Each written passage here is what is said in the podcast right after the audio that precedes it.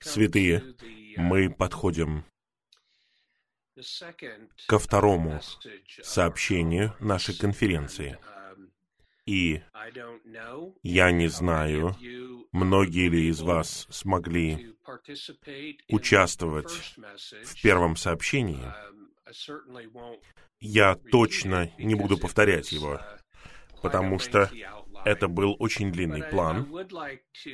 Но я хотел бы отметить одно из ключевых положений, потому что оно подводит нас к бремени этого второго сообщения, а именно, святые, нам нужен взгляд, общий взгляд с высоты птичьего полета на три вещи — нам необходим общий взгляд на мировую историю.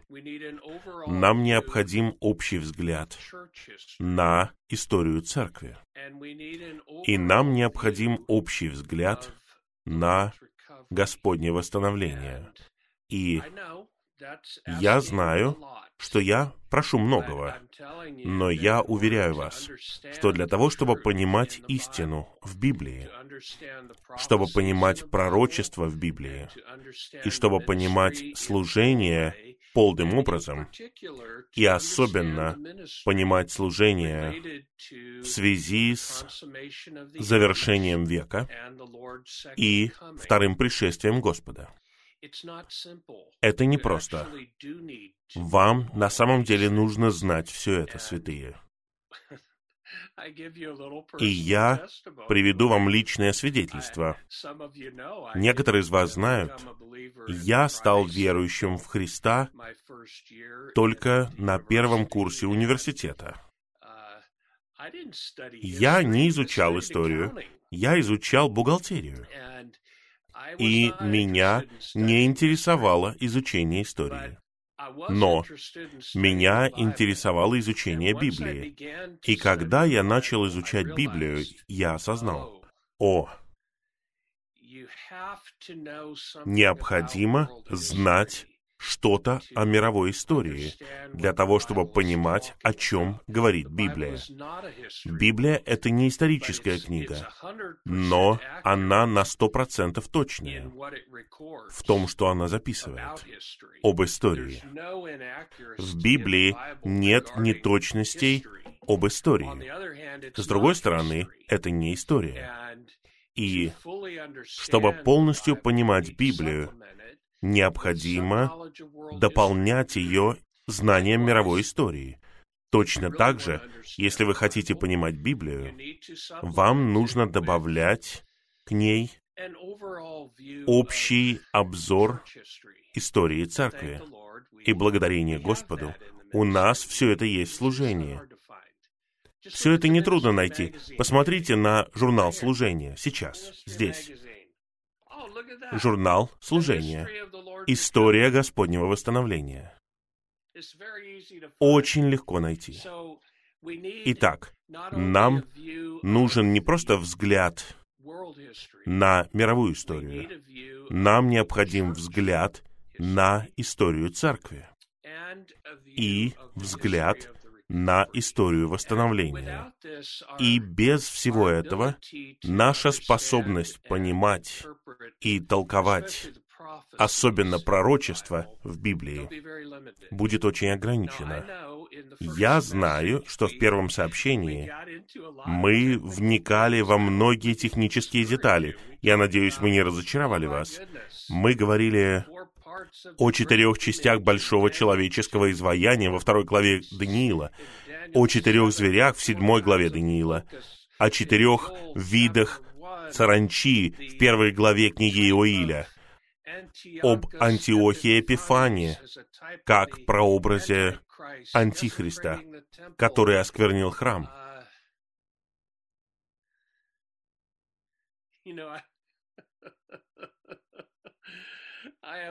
У меня две дочери, и некоторые из вас знают их. В такой момент мои две дочери сказали бы мне, «Папа, Ты единственный, кто находит это интересным. А я отвечаю, нет, нас таких несколько. Несколько. Я не единственный, кто любит это. Итак, давайте теперь сделаем шаг назад и посмотрим на самую широкую картину. Хорошо? А потом перейдем к следующему сообщению. Согласно Библии, вся человеческая история состоит из четырех мировых империй. Возможно, вы скажете, их было больше. В истории их было больше, не просто четыре. Я знаю. Но, как я сказал, Библия — это не историческая книга. Но то, что она записывает о четырех империях, абсолютно точно. И с точки зрения Библии есть только четыре империи, начиная с Вавилонской империи, Навуходоносор. За ней следовала империя Мидо-персов. За ней следовала греческая Македонская империя. И последняя империя, согласно Библии, это Римская империя. Я знаю, согласно светской истории, Римская империя закончилась давным-давно. Но Библия раскрывает, что Римская империя будет восстановлена в конце этого века под руководством Антихриста. Антихрист будет последним цезарем Римской империи. Он будет последним императором. Поэтому, с точки зрения Библии, есть четыре империи. И в какой из них находимся мы? Это важный момент, святые. Я не учу вас пророчеству. Важный момент вот. Где мы? Где мы? Мы не в Вавилонской империи, мы не в Мидоперсидской империи, мы не в греческой, Македонской империи, и мы не в начале Римской империи. Мы в конце Римской империи. Конец Римской империи представлен десятью пальцами на ногах большого человеческого изваяния. Они частично из железа и частично из глины. Это имеет большое значение. Это означает, что в конце этого века человеческое правление будет частично авторитарным и частично демократическим. Разве мир сегодня не такой? Разве это не очень точное описание человеческого правления сегодня? Частично оно авторитарное, частично оно демократическое. Это факт. Где находимся мы? О, братья и сестры, мы в конце. В первом послании к Коринфянам в 10 главе есть стих, где говорится об истории Израиля. И там говорится, а происходило все это с ними как пример для нас, на которых пришлись концы веков. Братья и сестры, согласно Библии, мы живем в конце всех веков. Я такой же, как вы. Мы тут же начинаем подсчитывать и думаем, сколько лет осталось. Я не знаю. Но я знаю вот что. Мы в конце. Мы не в начале. Мы в конце. Вы скажете, а когда конец закончится? Я не знаю. Только Господь знает, когда конец закончится. Я знаю, что мы в конце. Хорошо. Еще один важный момент, который мы увидели в первом сообщении. Я повторю его очень кратко. После того, как Христос был вознесен к престолу, Он открыл свиток, Божьего домостроительства. И первые четыре печати обозначают всю человеческую историю, начиная с Вознесения Христа. Да, большое изваяние начинается намного раньше, начинается с Вавилонской империи. Но четыре печати в Откровении 4 главе, они изображают человеческую историю, начиная с Вознесения Христа две тысячи лет назад, до конца этого века. Да. Я говорил вам, что я стал верующим в Христа только на первом курсе университета. Я никогда не читал Библию. Но в самый первый раз, когда я прочитал Библию, будучи студентом, я был пленен. Я был в восторге. Я сказал, эта книга, эта книга говорит нам все. Все. Она говорит нам, как закончится этот век. Она говорит нам все, что произойдет. Вы должны понять, я был новичком. Я даже никогда Библию не открывал за всю свою жизнь. Но в первый раз, когда я прочитал ее, я осознал, о, о, вот ответы, вот ответы на то, как этот век закончится, каким будет конец мира, какая участь ждет человечество, каким будет конец света в противоположность церкви. И я повторяю то, что я сказал в первом сообщении, очень кратко.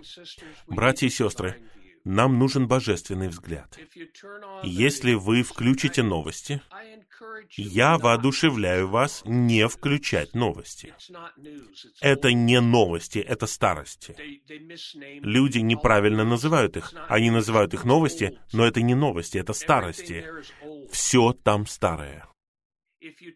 Если вы включите их, единственное, о чем они говорят вам, единственное, что они видят, это человеческий взгляд. Они видят человеческую историю. Они не видят божественную историю.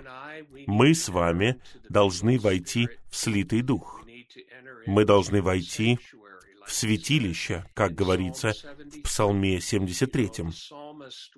Псалмист был очень разочарован, потому что он смотрел на обстановку в мире с природной точки зрения и сказал, «Это ужасно. Злые, порочные процветают а Божьи люди страдают. Как это возможно? Как может быть так, что порочные процветают, а праведные не процветают? И потом там говорится, когда он вошел в святилище, он понял конец порочных. Знаете, что это за святилище? Это святилище, наш слитый дух, и это святилище также это церковь. Когда мы входим в церковь, когда мы входим в дух, мы осознаем, мы знаем, какая участь ждет мир. Библия говорит нам участь мира.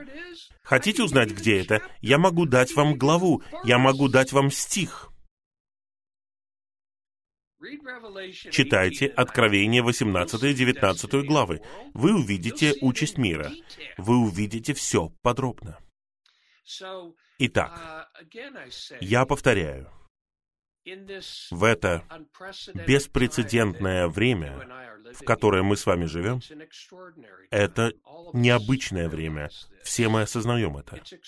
Это необычное время.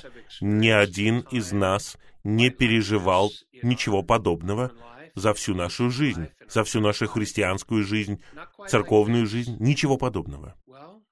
Ну, я воодушевляю вас посреди такой ситуации. Давайте молиться. Давайте входить в святилище. Давайте входить в наш слитый дух. И давайте смотреть на обстановку в мире с божественной точки зрения. Итак, в Откровении 4 главе четыре печати, которые были открыты на свитке Божьего домостроительства, раскрывают все, что произойдет в человеческой истории от вознесения Христа до конца этого века. И, извините, я снова повторю то, что я сказал. Брат Ни сказал нам, многие люди думают, что книгу Откровения трудно понять. Ее не трудно понять. Он говорит, вы думаете, что ее трудно понять, потому что вы читали ее недостаточно. И я приведу вам свое личное свидетельство. У нас было жизнеизучение Откровения в 1976 году в Анахайме. Я там был. И в конце, в самом конце этого обучения, и я не знаю, есть ли это в напечатанном сообщении или нет, можете посмотреть, может быть, это есть, наверное, есть. В конце этого обучения брат Ли процитировал нам стих из книги Откровения, там говорится, «Блаженны тот, кто читает, и те, кто слышат слова этого пророчества.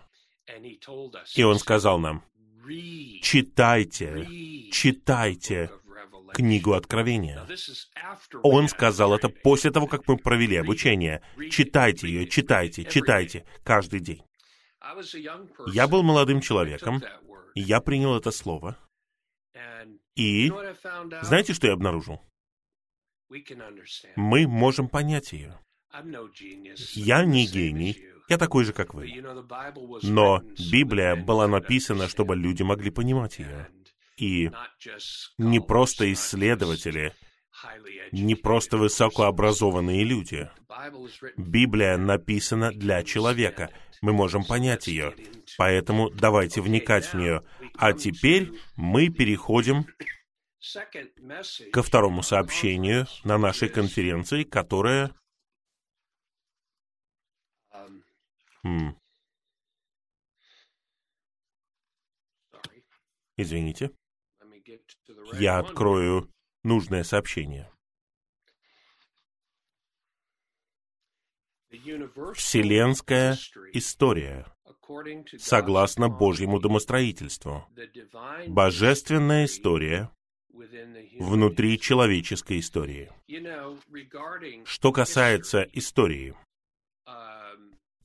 любое историческое повествование, у меня много книг здесь. Большинство книг, которые у меня есть, они посвящены Библии, но у меня немало книг об истории. И вы понимаете одну вещь, когда вы читаете историю. Историю толкуют. История написана человеком, который имеет определенный взгляд. История, настоящая история, зависит от того, кто пишет о ней. Особенно это относится к биографиям. Написано очень много биографий известных людей. Большинство из них написаны с предвзятостью. Большинство из них преувеличивают положительные черты человека и игнорируют слабости. Ну, где мы можем найти точную историю? на которую мы можем положиться. Уверяю вас, как я сказал, мы можем читать человеческую историю. Мы должны читать ее. Мы должны читать человеческую историю, историю мира. Но мы также должны читать Библию, потому что Библия совпадает с человеческой историей. Она переплетается с человеческой историей таким образом, что она показывает нам, как человеческая история переплетается с божественной историей. Разве это не чудесно? Разве это не чудесно? И я хотел бы отметить кратко. У нас есть две книги в служении, которые я очень ценю. Первая составлена из сообщений, сделанных в начале 80-х годов. Она называется «Обстановка в мире и Божье движение». Она красного цвета. И в этой книге брат Ли перечисляет великие события в мировой истории, которые переплетаются с Божьим движением на Земле. И затем, примерно 10 лет спустя, была выпущена вторая книга, которая называется «Обстановка в мире и направление Господнего движения сегодня». Мне кажется, она вышла в 1991 году. И она говорит о том же самом. Она говорит нам, как внутри человеческой истории есть скрытая история. Ее невозможно увидеть. Мы можем увидеть человеческую историю. Посмотрите сейчас. Мы можем увидеть пандемию. Мы видим социальный кризис. Мы видим экономический кризис. Мы видим бунты. Мы видим кровопролитие. Мы видим убийства. Что это? Это человеческая история. И люди сегодня задают вопрос. Даже верующие сегодня задают вопрос, где Бог? Где Бог во всем этом? Я скажу вам, где Бог. Он прямо посреди всего этого, но он скрыт. Он так скрыт, что кажется, что он ничего не делает. Пусть вас это не обманывает.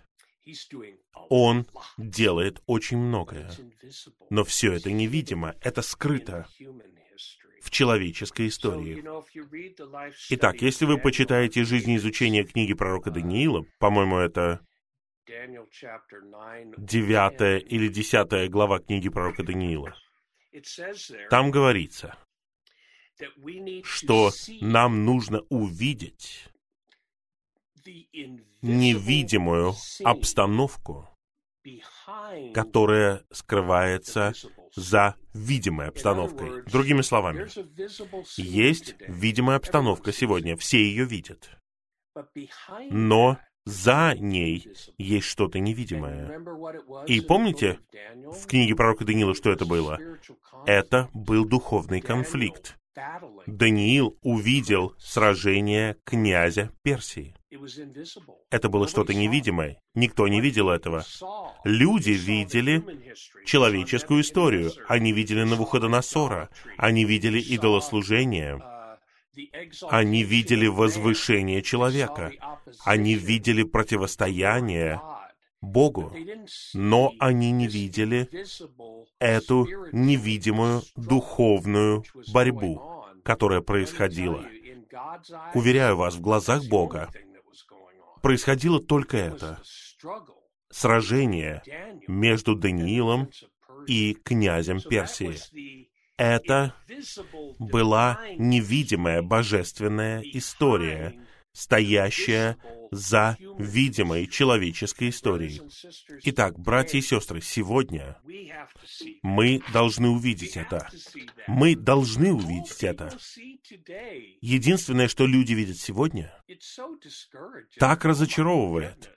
Представляете, я не могу, я не могу заставить себя смотреть новости. Посмотрите пять минут, и вы впадаете в депрессию. Единственное, о чем они говорят, это человеческая история. Знаете, что они должны освещать там? Они должны освещать божественную историю. Иногда я использую эту иллюстрацию. Не я ее придумал, это слова брата Ли. Он сказал, предположим, у кого-нибудь из вас есть собака? Уверен, что есть. Он сказал, предположим, однажды ваша собака заговорит человеческим языком. Вау. Это попадет на первые страницы газет. Это будет вау. Это будет на каждом канале на телевидении. Это будет во всех газетах. О, собака заговорила человеческим языком. Знаете, что я скажу вам? Это ничто.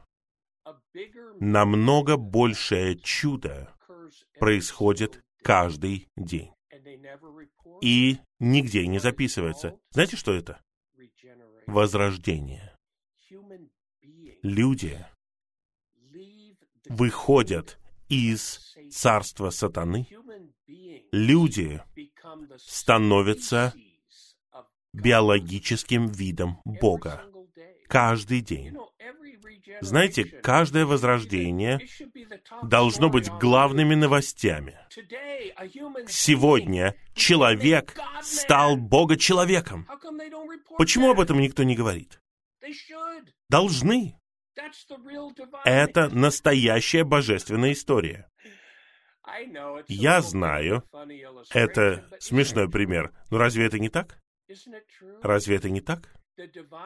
Божественная история невидима. Люди не видят ее, не слышат о ней, поэтому они не знают о ней. Но она действительная. Она намного более действительная, чем человеческая история. Хорошо.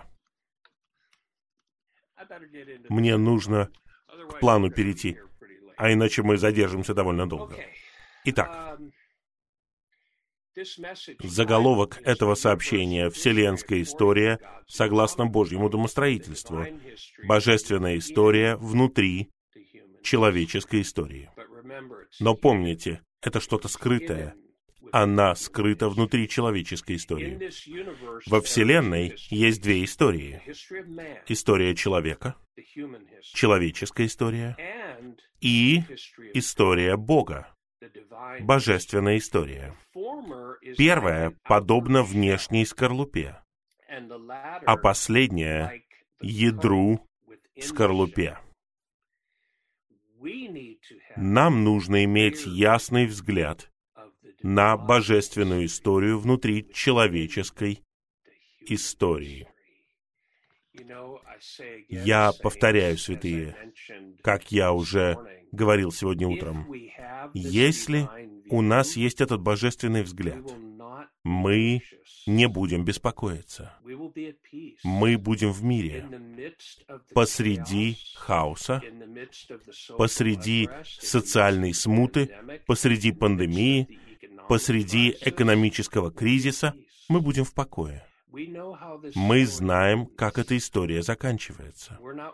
Мы не беспокоимся об этом. Мы знаем, что все это часть процесса для того, чтобы принести завершение века, пришествие Господа, царство нашего Господа Иисуса Христа. Как мы можем разочаровываться? На самом деле, все как раз наоборот. Мы воодушевлены. Воодушевлены. Это происходит. Я хочу увидеть, как мир развалится. Чем быстрее, тем лучше. Я надеюсь, что это произойдет завтра. Надеюсь, сегодня. Так Царство Господа может прийти намного быстрее.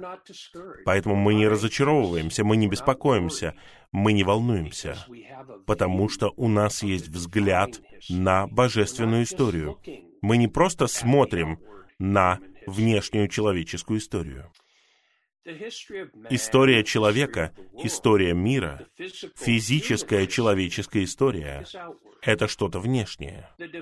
Божественная история, история Бога с человеком и в человеке — это что-то внутреннее.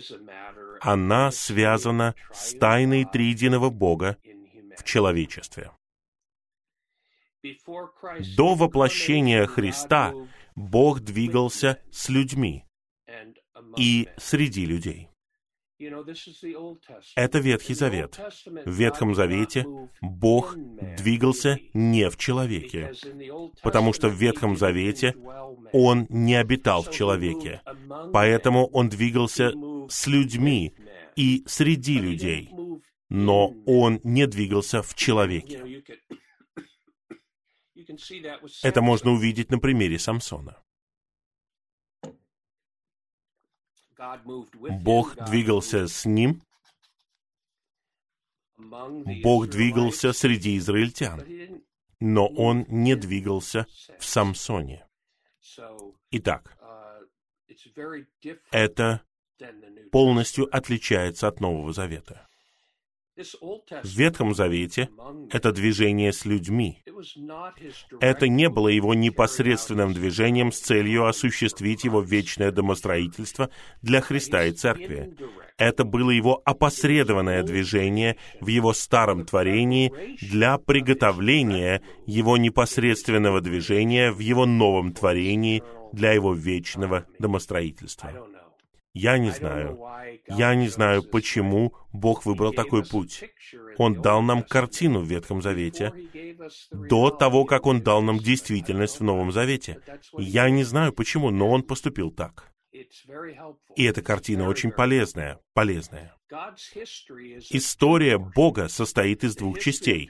История Бога с человеком, содержащаяся в Ветхом Завете, и история Бога в человеке, содержащееся в Новом Завете. О, разве вы не рады, что вы живете в Новом Завете?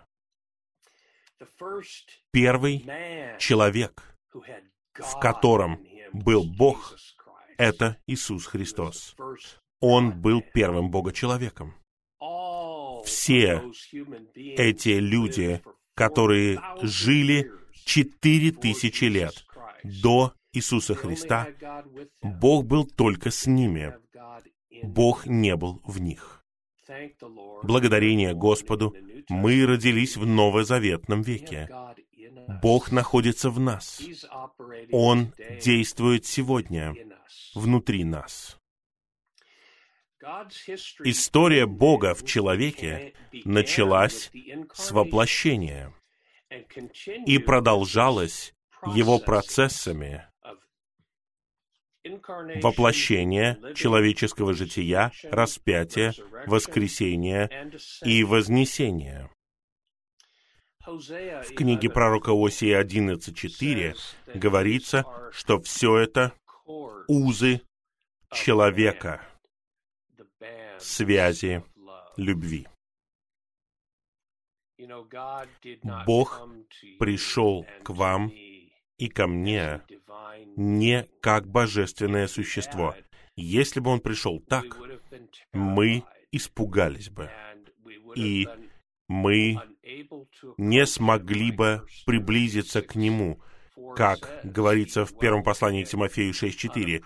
Он обитает в неприступном свете мы не могли бы приблизиться к Нему. Но Он пришел к нам в человеке. Он пришел к нам как человек. Он пришел к нам с узами человека. Эти узы — это его воплощение, его человеческое житие, его смерть и воскресение. И эти узы человека были связями любви, которые побудили нас поверить в Него и полюбить Его. Теперь второй пункт. Божественная история, история Бога в человеке — развивалась от воплощения Христа до Его вознесения, в результате чего Он стал животворящим Духом, и затем продолжается Его внутренним обитанием в нас. Итак, сейчас, вот где мы находимся сегодня. Он обитает в нас через Божье органическое спасение, возрождение, освящение, обновление, преобразование, сообразование и прославление, которое делает нас славной невестой Христа. Это его история в человеке. Это что-то таинственное это что-то скрытое. Даже среди нас, даже что касается нас, я сейчас смотрю на имена на экране, я вижу брата Эндрю Джордана. Я не могу сказать Эндрю.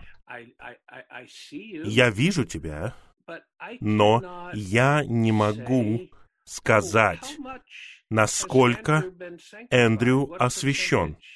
На сколько процентов? Насколько он обновлен? Насколько он преобразован? Насколько он сообразован? Я не знаю. Я не могу измерить этого. Это что-то невидимое. Это что-то скрытое. Это божественная история. Но знаете что? Это происходит. Это происходит. Вам нужно поверить в то, что это происходит. Я хочу привести вам небольшое свидетельство. Несколько лет назад, у меня время на это есть? Мне кажется, есть. Несколько лет назад у меня был небольшой кризис в моей христианской жизни. Я задал Господу очень и очень серьезный вопрос. Я не знаю, вы задавали такой вопрос Господу или нет? Или вы когда-нибудь сталкивались с такой проблемой, как я? Может быть, нет. Надеюсь, нет. Но я сказал, Господь, служение говорит, что человек становится Богом по жизни и природе, но не в божестве. И служение говорит мне, что в Божьем органическом спасении люди освещаются, обновляются, преобразовываются и сообразовываются. Я готов принять это. Но поскольку я рациональный человек, я хотел бы увидеть какие-то доказательства. Итак, где все это? Где этот человек? Покажи мне человека, который стал Богом по жизни и природе. Я не хочу говорить о теории. Я хочу узнать, где я могу увидеть этого человека. Кто стал Богом по жизни и природе? Кто преобразован? Я хочу знать. И я посмотрел в зеркало и сказал, это не тот человек. Этот человек. Нет. Нет. И я серьезно, я не шучу. Я говорил со многими братьями, и я сказал, братья, я хочу узнать, это что-то реальное? Люди действительно становятся Богом по жизни и по природе? Люди действительно преобразовываются? Это действительно происходит? Неужели я единственный, кто так думал? Ну, Тогда Господь показал мне кое-что.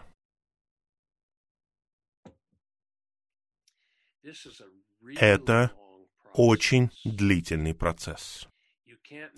Ты не можешь измерить его днями, ты не можешь измерить его неделями, ты даже не можешь измерить его месяцами, его нужно измерять годами. И Господь напомнил мне, посмотри на братьев, которых ты знал, 45 лет. Посмотри на них. Сравни их сегодняшних с тем, что было 45 лет назад.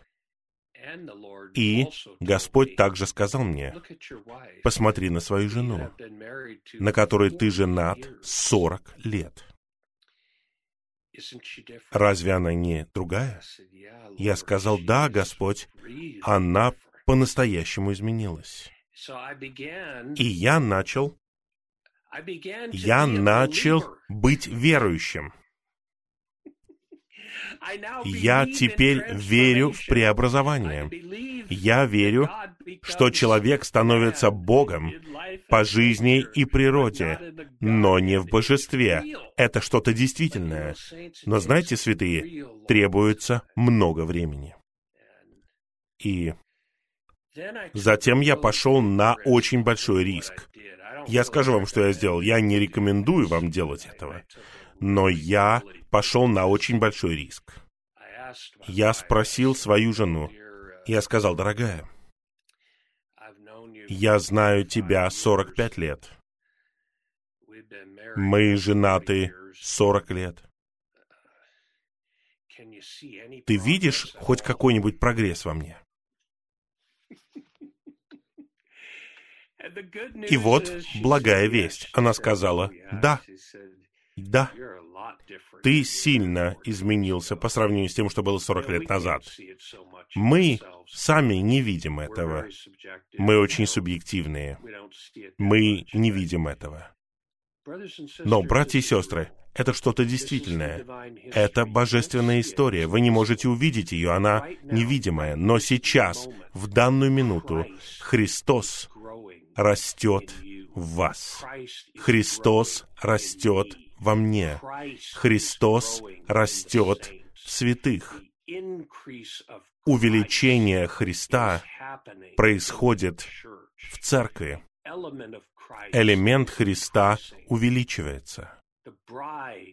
Невеста готовится. Тело созидается. И вы спросите, а откуда ты это знаешь? Я знаю это верой. Я знаю это при помощи Божьего Слова. Мне не нужно этого видеть. Я знаю это верой, потому что Слово Божье говорит так. И святые мы должны осознать, это действительность. То, что вы видите, это не действительность. В церкви происходит очень много всего, что разочаровывает вас. Я знаю, я здесь уже давно. В церковной жизни происходят разочарования. И вы смотрите на них, и вы говорите, ну, это что, церковная жизнь? Да. Да, это церковная жизнь. Это всего лишь что-то внешнее. Но есть божественная история, святые, и она действительная. И она более действительная, чем то, что вы видите внешне. Мне нужно читать дальше. Кульминацией этого станет то, что Христос как Дух, приготовленный и завершенный триединый Бог, женится на Церкви как невесте, приготовленном и преобразованном трехчастном человеке. Аминь. Это конец истории. Согласно Библии, история заканчивается так. А вы во что верите? Вы верите в новости CBS или вы верите в Откровение 22 главу? Я верю в 22 главу Откровения. Приготовленный и завершенный триединый Бог женится на церкви, как невесте. Это приготовленный и преобразованный трехчастный человек. Вот во что я верю. Во время возвращения Господа произойдет встреча двух личностей. Антихриста — личности во внешней человеческой истории, и Христа, личности в глубинной божественной истории. Разве это не что-то удивительное? В конце века произойдет столкновение, титаническое столкновение между божественной историей и человеческой историей.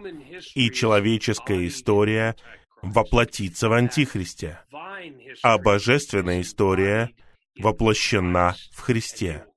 И они соединятся воедино в Армагеддоне. Кто победит? Мы уже знаем. Мы уже знаем. Антихрист не победит. Хорошо. Христос возвратится, сойдя со своими победителями как своим войском, чтобы нанести поражение Антихристу и его войску. После того, как личность в божественной истории нанесет поражение личности в человеческой истории, наступит тысячелетнее царство, и это царство достигнет завершенности в Новом Иерусалиме, окончательном и завершающем этапе божественной истории. О, мы приближаемся к этому. Мы приближаемся. Новый Иерусалим — это окончательный этап. А теперь пункт Б. Это очень хороший пункт для нашего размышления, святые. Нам нужно подумать, живем ли мы только в человеческой истории, или мы живем также в божественной истории. Конечно же, мы живем в человеческой истории. Мы не можем убежать от нее. Я живу посреди пандемии, и вы тоже. Я живу посреди глобального экономического кризиса, и вы тоже. Я живу во время большой социальной смуты, и вы тоже. Вопрос вот в чем. Живем ли мы также в божественной истории? Возможно, возможно, что мы живем в божественной истории. И также возможно, что мы живем только в человеческой истории.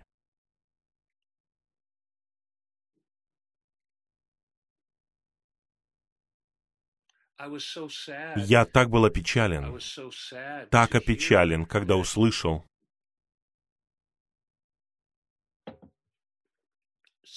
что некоторые молодые люди в Господнем восстановлении участвовали в протестах. Я надеюсь, что ни один из них не участвовал в беспорядках. Некоторые участвовали в протестах. Эти протесты находятся в человеческой истории. Не тратьте на них время. Знаете, чего они добиваются? Ничего. Ничего. Не приходите на протесты, приходите на молитвенные собрания. Хотите все изменить, приходите на молитвенное собрание. Протесты — это пустая трата времени, а молитвенное собрание нет. Мы все родились в человеческой истории, но мы родились заново, возродились в божественной истории. Если наше житие протекает в мире, то мы живем только во внешней человеческой истории. Но если наше житие протекает в церкви, аминь. Если наше житие протекает в церкви, то мы живем во внутренней божественной истории. Церковь — это святилище. Церковь — это то место, где мы получаем надлежащий взгляд на обстановку в мире. Как увеличение явления Христа, церковь — это часть божественной истории внутри внешней человеческой истории. В церковной жизни Божья история является нашей историей. Бог и мы имеем одну историю, божественную историю. У нашего Бога есть замечательная история, включающая нас. История Бога стала нашей историей, потому что Он находится в союзе с нами. Разве это не чудесно? Братья и сестры, это должно дать нам большой мир. Это должно дать нам большой покой. Это должно дать нам большую свободу от беспокойства. Мы знаем конец. Мы знаем конец порочных. Мы знаем конец человеческой истории. Мы знаем участь мира, мы знаем участь церкви. Это должно дать нам большой мир. Все, что Бог сделал, все, что Он делает, и все, что Он сделает в своей истории, предназначено для нашей христианской жизни и церковной жизни. Теперь пункт В. Наше житие, наше повседневное хождение, наша учеба, наша работа и наш бизнес, все это должно быть частью истории Бога в Его замечательном и превосходном движении на земле сегодня. Давайте на минуту остановимся здесь. Давайте на минуту остановимся. Как это возможно? Как это возможно, что наше житие, наше повседневное хождение, наша учеба, наша работа и наш бизнес, и я бы добавил сюда нашу семью, наш брак, как все это может быть частью истории Бога? Что вы скажете? Может ли все это быть частью истории Бога? Или все это находится в конфликте с историей Бога? Нет, нет, нет. Я хочу сказать вам, все это может быть частью истории Бога. Если у нас есть божественный взгляд на вселенскую историю согласно Божьему домостроительству внутри человеческой истории, тогда мы отдаем приоритет, отдаем приоритет божественной истории. Наша семья, наш брак, наша работа, наша учеба, наше повседневное хождение, все это для чего? Это для божественной истории, для Христа, для церкви, для созидания тела Христова, для произведения нового человека. Так, все в нашей жизни, наши финансы, наше время, все является частью божественной истории. Нам нужно быть едиными с Богом в Его истории, в том, как Он движется в своих любящих победителях и придает им энергии. Другими словами, нам нужно быть едиными с Богом в жизни, в житии и во всем, что мы делаем сегодня на земле. Нам нужно писать Божью сегодняшнюю историю. Итак, в этом маленьком утверждении есть важное слово. Я надеюсь, вы уловили его. Это слово «победители». Пожалуйста, не пугайтесь из-за этого слова «победители». Победители — это не особые люди. Победители — это люди, которые живут в божественной истории внутри человеческой истории. Это нормальное состояние каждого верующего — мы все должны делать это. Мы все должны жить в божественной истории внутри человеческой истории. Вот что такое победитель. А именно писать божественную историю. Хорошо. Второй римский пункт. В божественной истории сегодня восстанавливается не что иное, как Божье домостроительство, которое сосредоточено на центральной работе Бога. Здесь главный вопрос состоит вот в чем. Что такое центральная работа Бога? Если мы говорим о божественной истории, если мы говорим о Божьей работе, нам нужно рассмотреть, что является центральной работой Бога. Чего Он хочет? Он хочет внедрить себя в Христе, в своих избранных и искупленных людей, чтобы сделать себя единым с ними для своего выражения. И снова я говорю, давайте остановимся на минуту, перед тем, как будем читать дальше. Братья и сестры, когда мы сталкиваемся с трудностями в нашей повседневной жизни, когда мы сталкиваемся с трудностями в супружеской жизни, когда мы сталкиваемся с трудностями в наших финансах, когда мы сталкиваемся с трудностями с нашим здоровьем, когда мы сталкиваемся с трудностями с нашими детьми, очень часто первые слова из наших уст «Почему? Почему?» Вот я.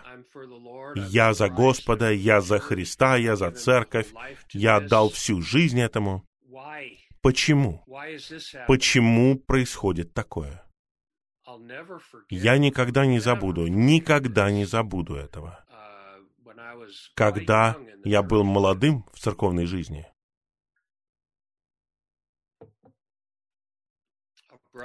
брат, которого я очень хорошо знал, у него с женой родился ребенок. И ребенок родился инвалидом. И самое первое, что он сказал мне, Такое должно происходить только с неверующими. Правда? Разве такое должно происходить только с неверующими? Я хочу кое-что подчеркнуть, святые, и вот что я хочу подчеркнуть. Все возможные трудности, включая пандемию, включая финансовый кризис, включая социальный кризис, включая политический кризис, все возможные трудности имеют только одну цель. Если вы видите божественную историю, у них у всех только одна цель, а именно то, что Бог в Христе будет использовать все это для того, чтобы внедрить себя в Христе, вас и меня, и сделать нас едиными с собой для своего выражения. Тогда мы не будем жаловаться, мы не будем спорить, мы не будем обижаться на Бога. Мы не будем винить Бога, мы не будем обвинять Бога. мы скажем, благодарим Тебя, Господь, благодарим Тебя за обстановку, благодарим Тебя за то, что Ты устроил, потому что это устроение позволяет мне обретать Бога в Христе. Я такой же, как и вы. И я прошел через многое в церковной жизни, в семейной жизни, в супружеской жизни. У меня две взрослые замужние дочери. Я пережил очень многое. И я пришел к осознанию. Ответ на все вопросы — это Божье домостроительство. Почему?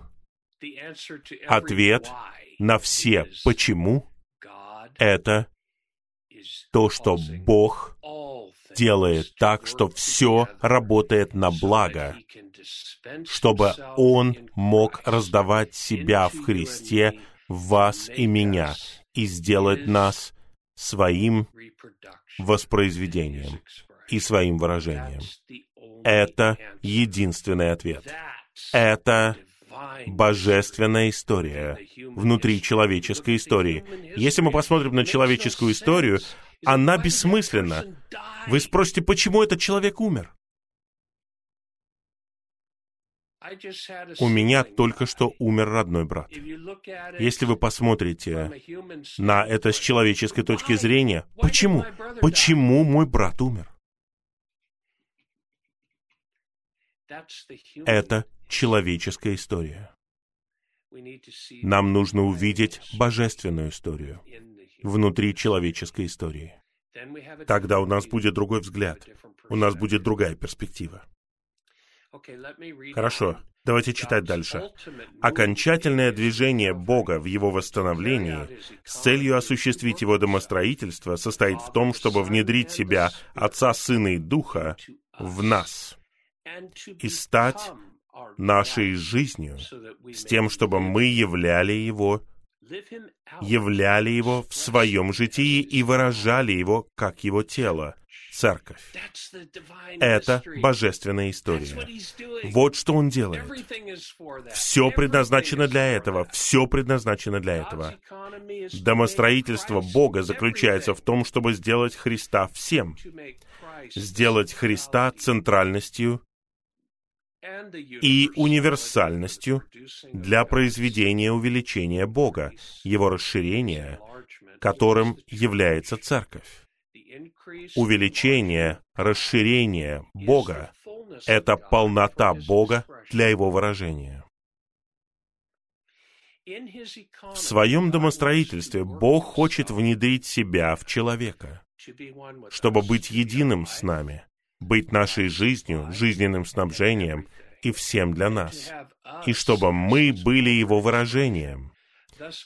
Поэтому намерение Бога в Его домостроительстве состоит в том, чтобы получить совокупное целое, состоящее из Бога и человека в качестве своего вечного выражения. Святые, это божественная действительность. Верите вы в нее или нет, это правда. Хотите вы этого или нет, это произойдет.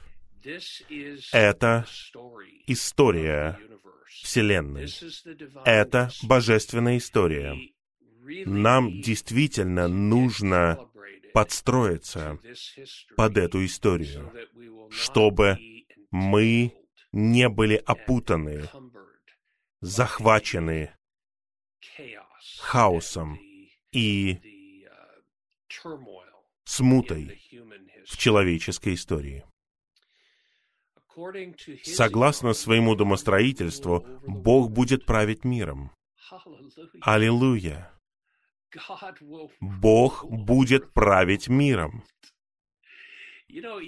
Даже сейчас, даже в данный момент, Бог правит миром.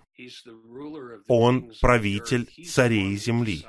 Он тот, кто решает, кто занимает политическую должность. Он решает, кто побеждает на президентских выборах. Я надеюсь, вы понимаете это. Я не говорю вам, что голосовать не надо. Я говорю вам, что нужно молиться, потому что Он решает. Это книга пророка Даниила 2.21. Он меняет времена и сроки. Он ставит царей. Он делает так, что цари восходят на престол. Решение примет он. А знаете, в чем состоит наша работа? Ну, конечно, идите голосуйте. Я не отговариваю вас от голосования. Но после того, как вы проголосовали, молитесь. Молитесь много.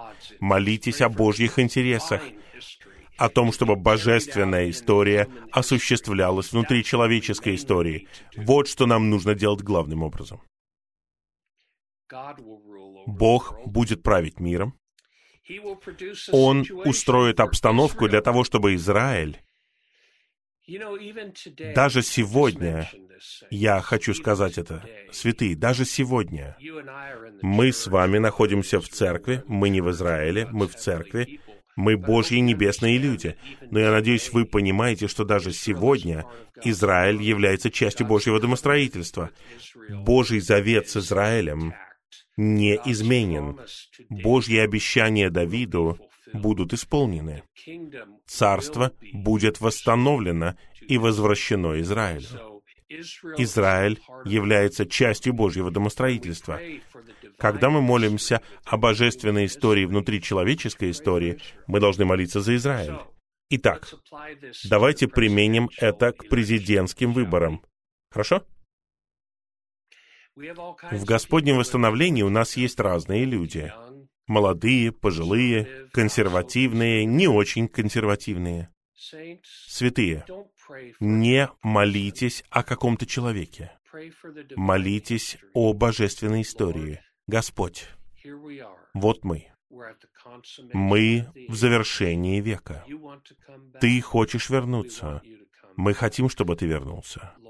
Господь, дай нам человека, который будет самой сильной политической фигурой на земле, дай нам человека, который будет лучшим человеком для распространения Твоего благовестия, для распространения божественных истин, для распространения церквей и для Твоего народа Израиля. Если вы будете так молиться, вы будете молиться о божественной истории. Не молитесь о человеке. Мы не знаем, кто будет этим человеком. Но мы знаем, в чем состоит Божья божественная история. Хорошо, давайте пойдем вперед.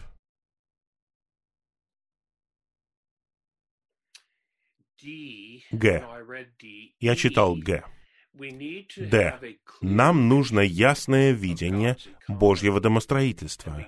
И нам нужно, чтобы это видение руководило нами, направляло нас, управляло нами, сохраняло и защищало нас. Сегодня в Господнем восстановлении мы должны быть сильными и непоколебимыми в видении Божьего домостроительства.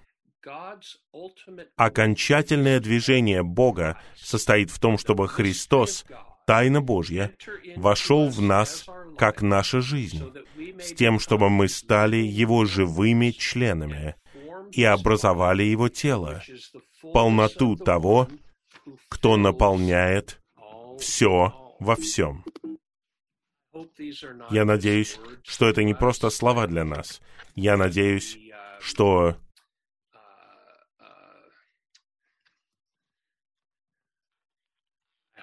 Я надеюсь, что мы ценим это, и я надеюсь, что мы вберем это в себя и осознаем.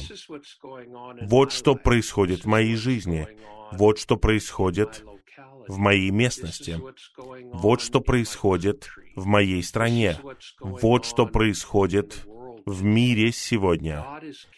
Бог осуществляет свою центральную работу. Те, кто живет Христа, кто живет в Духе, являются фактическим телом Христовым в совокупном смысле. Кроме того, они являются одним новым человеком в действительности, новым творением, с новым житием для выражения триединого Бога. Итак, святые, победители, победители начаток, которые будут на земле в момент возвращения Господа, 144 тысячи, согласно 14 главе Откровения. Это те люди, которые в течение своей человеческой жизни, мы не знаем, сколько она продлится, мы не решаем этого, но в течение их человеческой жизни они живут в действительности тела Христова. Они приходят к взрослому новому человеку. Они становятся приготовленной невестой Христа. И они сражаются как воин, чтобы победить Божьего врага в этом веке, в этом веке. Все будут делать это в следующем веке, мы говорим об этом веке. Это божественная история. Это божественная история. Она состоит в том, чтобы обрести этих победителей в этом веке. И я молюсь, святые, я молюсь, чтобы я был таким человеком, и чтобы вы были таким человеком. Но вопрос не в вас и не во мне, а в Божьей нужде. Ему нужно, чтобы эти победители осуществили его божественную историю и завершили его вечное домостроительство, завершили этот век и принесли его приход. Вот о чем мы должны заботиться. Это божественная история. Хорошо. В конечном итоге жизнь тела достигнет действительности, показанной в 12 главе послания к римлянам. И это будет приготовлением невесты для возвращения Господа. Послание к Ефесянам соединяет построенное тело Христова и взрослого нового человека. В послании к Ефесянам 4.12 говорится о теле Христовом, а в послании к Ефесям 4.13 говорится, пока мы все не придем к взрослому мужу, к мере роста полноты Христа это состроенное тело Христова в послании к Ефесянам 4.12. Это взрослый муж в послании к Ефесянам 4.13. И этот взрослый муж в послании к Ефесянам 4.13 — это невеста в послании к Ефесянам 5 главе. И невеста в послании к Ефесянам 5 главе это воин. В послании к Ефесиям 6 главе. Вы видите это? Итак, это средоточие, созидание тела Христова. Когда Господь обретет его, Он получит все. И век завершится очень быстро. И последние два пункта. Это две цитаты, я просто прочитаю их. Пусть Божье окончательное движение станет вашим бременем. Тогда вы увидите у себя Божье единство, и в том, что касается вашего жития, не будет никаких проблем. Поднимитесь и стойте за Господнее восстановление. Это окончательное время для того, чтобы Бог исполнил свой замысел и возвратил Господа. О, братья и сестры, в какое время мы живем. Я так рад. Я так рад, что я здесь со всеми вами в это время. И давайте будем теми, кто живет в божественной истории. Посреди этой хаотичной человеческой истории. Давайте я остановлюсь здесь, и братья скажут нам, что мы будем делать дальше.